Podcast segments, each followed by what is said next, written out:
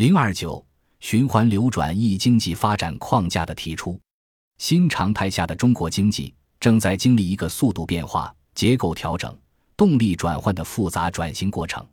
二零一五年，中央经济工作会议提出了供给侧结构性改革的概念。虽然各方有不同的认识，若有供给管理的视角、结构调整的视角、制度改革的视角，但根据《人民日报》权威人士的解读，供给侧结构性改革就是供给侧加结构性加改革，就是用改革的方法推进结构调整。本文认为，对供给侧结构性改革更加全面的理解，应该是用改革的办法，并辅之以必要的政策调控，推进结构调整。解决当前中国经济发展中存在的突出矛盾和问题，以实现成功转型的目标。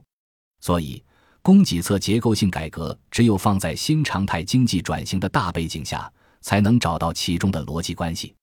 在讨论经济转型时，新动能依旧动能，新动力依旧动力，是学术界特别是政策研究中常用的一个分析框架。基于这一框架。经济转型可以被理解为新旧动能之间的切换，经济新常态则正是新旧动能切换的时期。从要素层面上看，新动能通常是指创新所带来的技术进步或全要素生产率的提高；旧动能则是资本和劳动力投入。从产业及企业层面上看，新动能通常被理解为新经济、新产业、高技术产业及创业企业。而旧动能通常是指传统产业、现存企业，但是这一框架也有其明显缺陷。首先，该框架与经济增长理论不能有效结合。根据经济增长理论，资本、劳动力和技术是经济增长的三大动能，一直都存在，并无新旧之分。不同经济体或同一经济体不同发展阶段的差别，仅在于。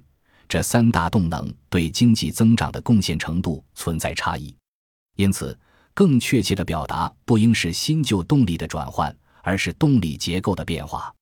其次，该框架所隐含或推演的政策含义可能会陷入误区。比如，既然新动能短期内难以快速壮大，唯一的选项就是抑制旧动能的削弱速度，从而可能延误拖不得、熬不起的结构调整。最后。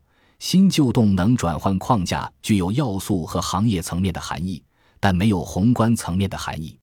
无论从国内外经济发展的实践看，还是从经济学理论看，经济的持续发展都离不开一个基本稳定的宏观经济环境。世界银行经济增长委员会（二零零八）、鲍莫尔、利坦和施拉姆（二零零八）。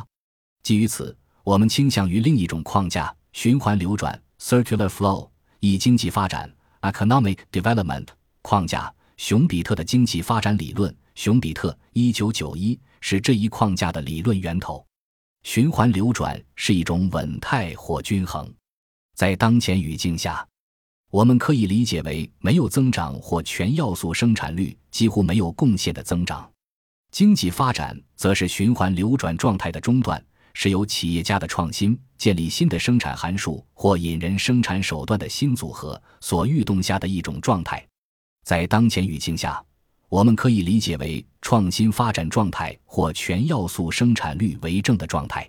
在提倡创新的背景下，循环流转与创新发展这两种状态通常会被对立起来，甚至会厚此薄彼，褒扬和追求创新发展，贬低和避免循环流转。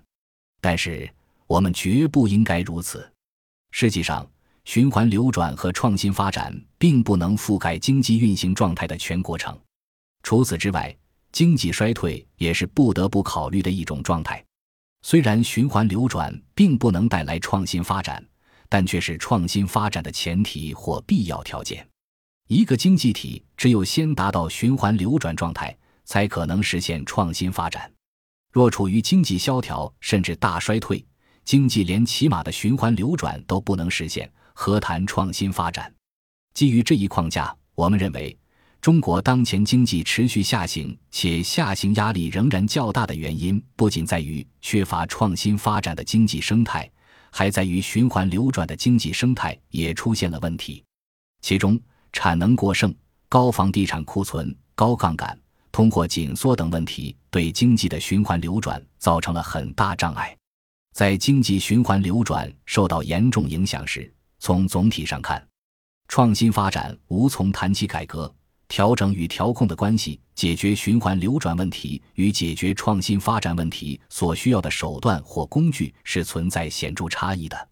其中，循环流转主要靠调整和宏观调控来解决，目标是在宏观经济环境稳定的基础上，经济可以依靠市场的力量得以循环往复；创新发展则主要靠改革来解决，目标是为企业家的创新。要素的升级及向高生产率部门的自由流动营造环境。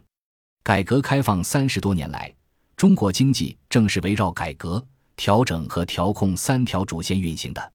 调整和调控负责纠正发展中出现的宏观失衡现象，使经济运行回到良性循环的轨道；改革则为经济的创新发展注入持续的驱动力。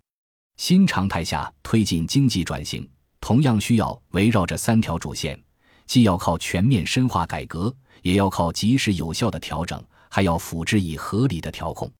一、调整与改革的关系。调整与改革在实践中是相互联系、相互制约的。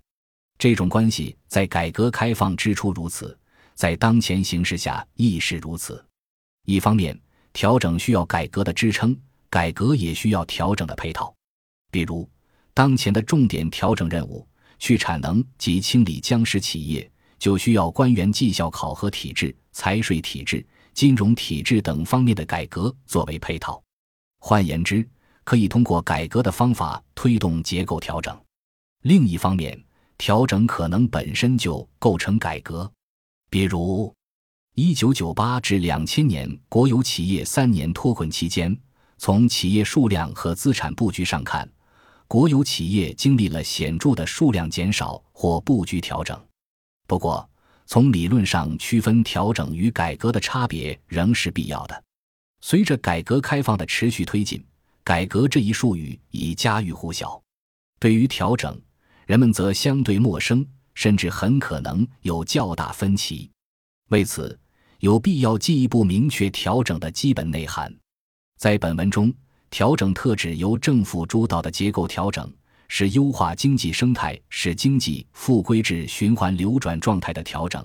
其基本内涵是：该退的要退，且要退够，通常表现为经济增速的下降。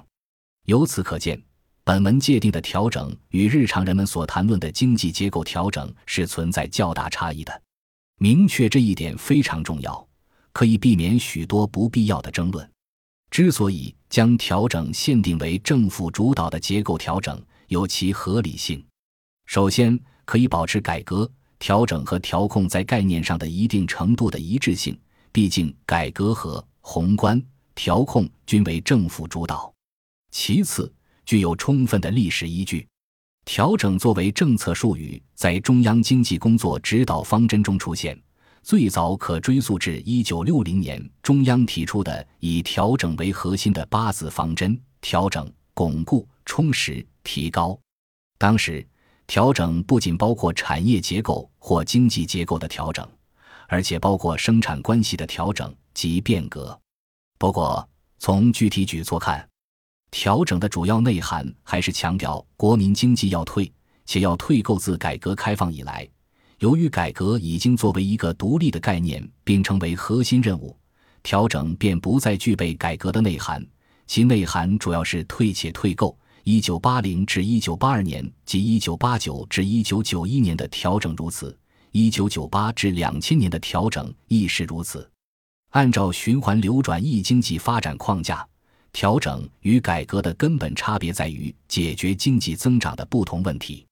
调整主要解决的是循环流转的问题，通过退且退购，改善失衡的经济结构，修复经济生态，从而使经济得以重新循环流转起来。改革主要解决的则是经济发展的问题，在经济已经处于循环流转状态的基础上，通过改变经济体制中的不合理部分，为创新和经济发展营造更好的制度环境。调整和改革极易被混淆。一个例子是近来对供给侧结构性改革的解读，延伸理解及疑惑。比如，有观点认为，避开国企改革讨论供给侧改革是不得要领的，国企改革才是货真价实的供给侧改革，担忧供给侧改革变成行政力量调结构。显然，这是将供给侧结构性改革与供给侧改革混淆了。这一混淆，部分是因为供给侧结构性改革这一术语的构词法的原因所致。人们习惯于将供给侧结构性改革简称为供给侧改革，部分则在于未能从理论上区分改革与调整的差异。若将供给侧结构性改革的核心理解为调整，将调整理解为政府主导下的退，当前的很多疑惑就会烟消云散。本集播放完毕，感谢您的收听，喜欢请订阅加关注，主页有更多精彩内容。